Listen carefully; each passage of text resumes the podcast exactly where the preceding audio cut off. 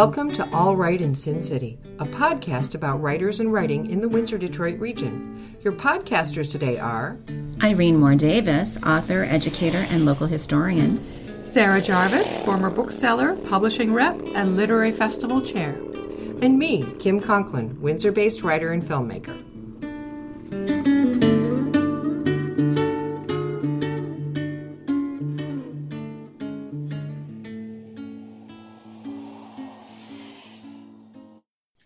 Based in Vancouver, Evelyn Lau is the author of 13 books, including eight volumes of poetry. Her poetry has received the Milton Acorn People's Poetry Award, the Pat Lowther Award for Best Book of Poetry by a Canadian Woman, and nominations for a BC Book Prize and a Governor General's Award.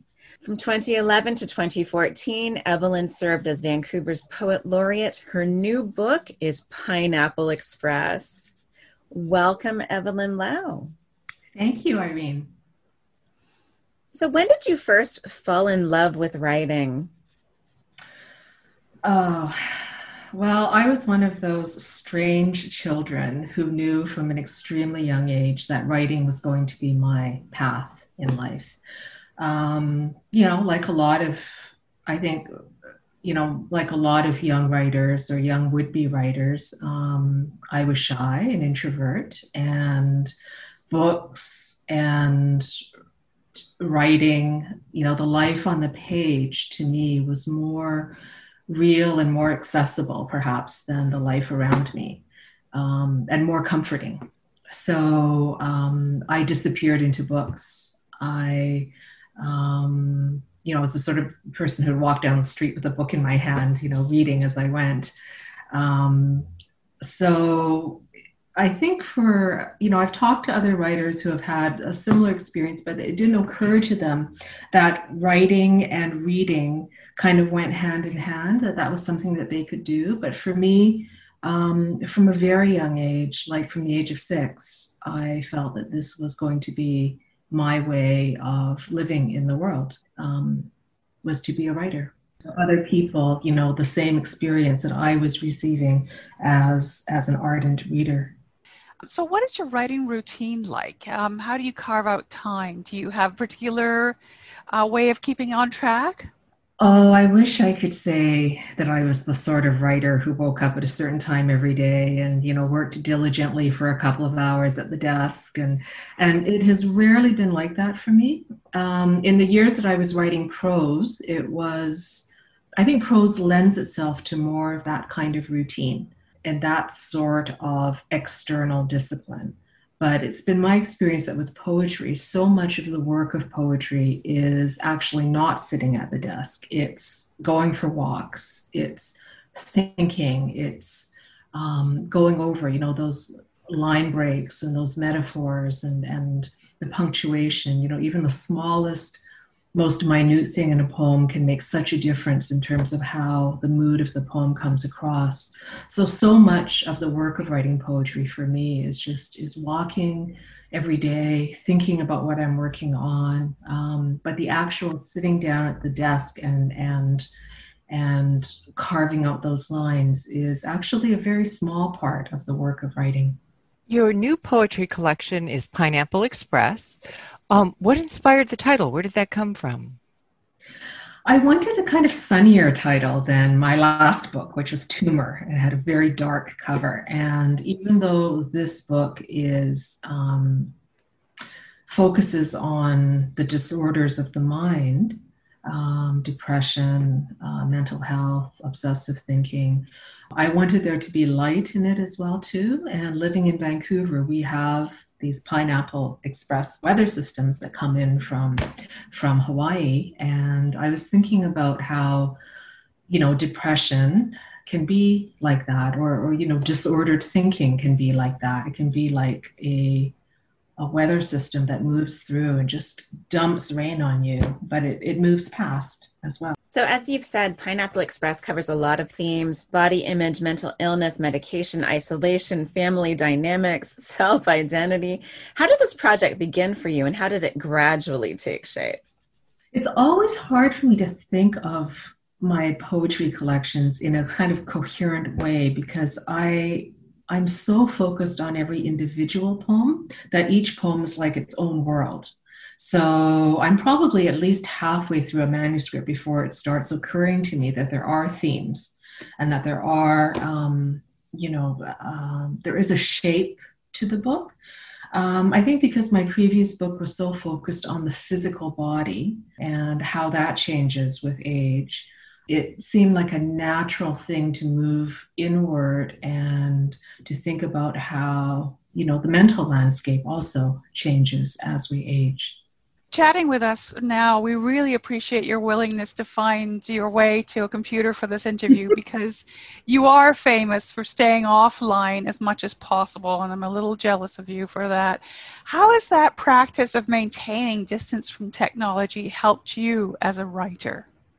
It has felt really necessary to me as a writer. I know right right now in particular it isn't practical, um, and I end up having to go through all sorts of contortions to do my work, um, and and not have you know internet at home.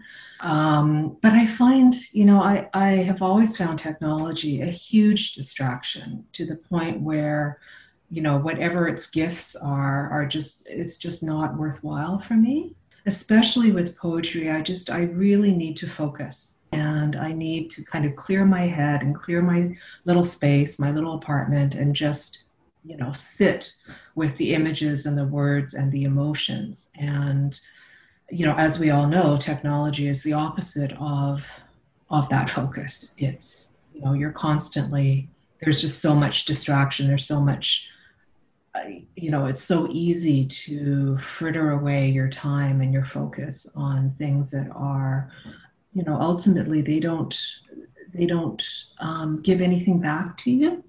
So yeah, it's, it's something I've just known for myself as being really important.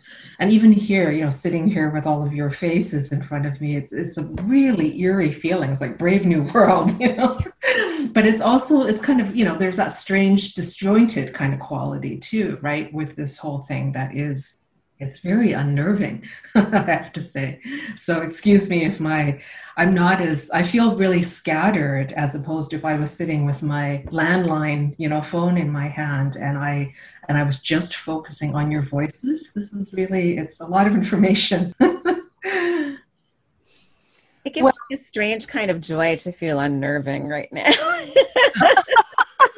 so thank you for that for kind of power that I'm seizing. I'm so happy right now.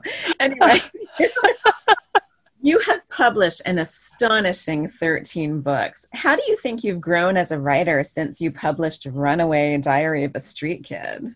Oh my God, wouldn't it be tragic if I hadn't grown? and yet, you know, uh, this is. Uh, my first book that I published when I was 18 and wrote as a teenager is out of the 13 books, the only one that actually earns royalties. Because even now, 30 years later, people are still reading that book. So I'm like, did I peak at 15? You know, when I was writing my first book, is it all downhill um, from there? It's it's ironic, right? Because I think, um, you know, obviously my work is far more polished, thoughtful, layered, right, um, than it was as a teenager who is simply trying to find some kind of catharsis in writing versus trying to create something that is artistic and sculpted. You know, I spend so much time with my lines and my sentences now and that precision is so important to me as a writer. Whereas the first book was really just kind of a blurt, you know, of emotion and experience on the page without any of that artistry. And yet that was what appealed to people because I guess, you know, looking back, there is very little writing by adolescents that truly documents, you know, without any artifice that experience of adolescent angst and rage and and self-destructiveness right? I mean if i were to write that book now it would be a completely different book. I mean i like to think it would be a better book in terms of the writing but it wouldn't have that raw power of, of writing about something at the time when you are young and you have no sense of future or perspective. So, you know, from that point of view, I'm glad that exists, but it is a little, you know, disconcerting to think all these years of effort, especially with poetry, that it resonates with so few people right? And yet, you know, we can't, as writers, you know, one of the things about growing older, you realize that you are absolutely not in control of how your work is received. And, you know, and writing poetry, you're destined, you know, unless you're that very, very rare person out there, you're destined to have a very small audience. And as one poet I remember pointed out to me, you, know, perhaps your audience isn't even born yet you know the audience for your for your poems because i guess one hope with poetry is that it has a kind of timelessness that it exists in a space that isn't confined by what is fashionable in the moment and maybe it will be meaningful to somebody who hasn't discovered it yet in a way that you know poetry to us as readers is meaningful and seems to exist outside of the time in which it was written talking about Runaway Diary of a Street Kid and its appeal, it's been translated into French and German and Italian and Polish and many other languages. What do you think accounts for the global nature of the appeal? Again, I think my youth at the time, you know, it was and still is unusual to have a document by a young person who has written so compulsively about their experience you know, we have writers now, like Yasuko Thanh is writing about her adolescence, but she's, I think, in her 40s now. Um, and she also was on the street as a teenager. But, you know, so we have stories like that coming out more and more, you know, women's stories all the time, you know, essays, memoirs. I just read a, a piece by a writer I discovered recently, an American writer, Ottessa Moshfegh. I don't know if you know her work.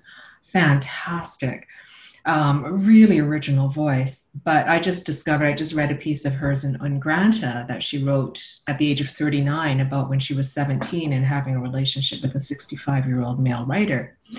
You know, and so it's very, very different when you write about those traumas later on because of course you have we're judgmental we should be judgmental right about those sorts of things. But the beauty of writing about it at the time is that you don't have a sense of judgment. I mean, you just because you don't, you're not an adult yet, right? You're just trying to survive the experience and you're writing about it without any kind of sense of right or wrong or any gloss over you know the ugliness or maybe you know what is you know what appeals to you about it or the feeling of power that you have. You're not trying to censor any of those things. You're just writing about it.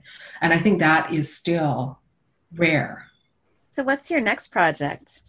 Well i'm, I'm working on another collection of poetry. Um, i'm just yeah uh, i'm very focused on it right now. You know poetry writing poetry is really partly a process of letting go of ego and I see this all the time in students or in emerging writers. They they're very attached, of course, to how the public might respond to their work. And that's legitimate with prose. I think with poetry, you realize very, very quickly that there is a very small public who, that is interested in your work. And the average, the general person hasn't a clue what you're doing, nor do they want to know. so, um, the rewards end up being in the craft itself because I think if you make the mistake of thinking that it will be in in how people respond to your work, you'll be disappointed. So for me, I've learned to find a real joy and satisfaction in in wrestling with draft after draft of each poem. And this this new collection i'm working on has just been making me tear my hair out because i i've you know reconfigured it in all kinds of ways and i have not been happy and i'm still not happy. And i'm thinking oh my god am i getting worse as i get older? You know that's the thing. As you as you know if you have a long career as a writer you do see these you know ups and downs and these you know and you think well maybe I did peak at a certain age, and now perhaps I'm getting to the point where I'm repeating myself. These things happen, right? Or, but you also don't know if maybe 10 years from now you are going to stumble upon some new way of looking at things that that is fresh and unprecedented right? You don't know. So you keep going. That's all you can do. Would you like to read something for our listeners? Sure. I will read something from Pineapple Express. Okay, I'll read just because we are sitting. I don't know what things are like in Windsor right now, but we are getting the wildfires in Vancouver. The smoke is blowing up from California and Oregon and Washington, and what should be a gorgeous summer day is choked with smoke right now.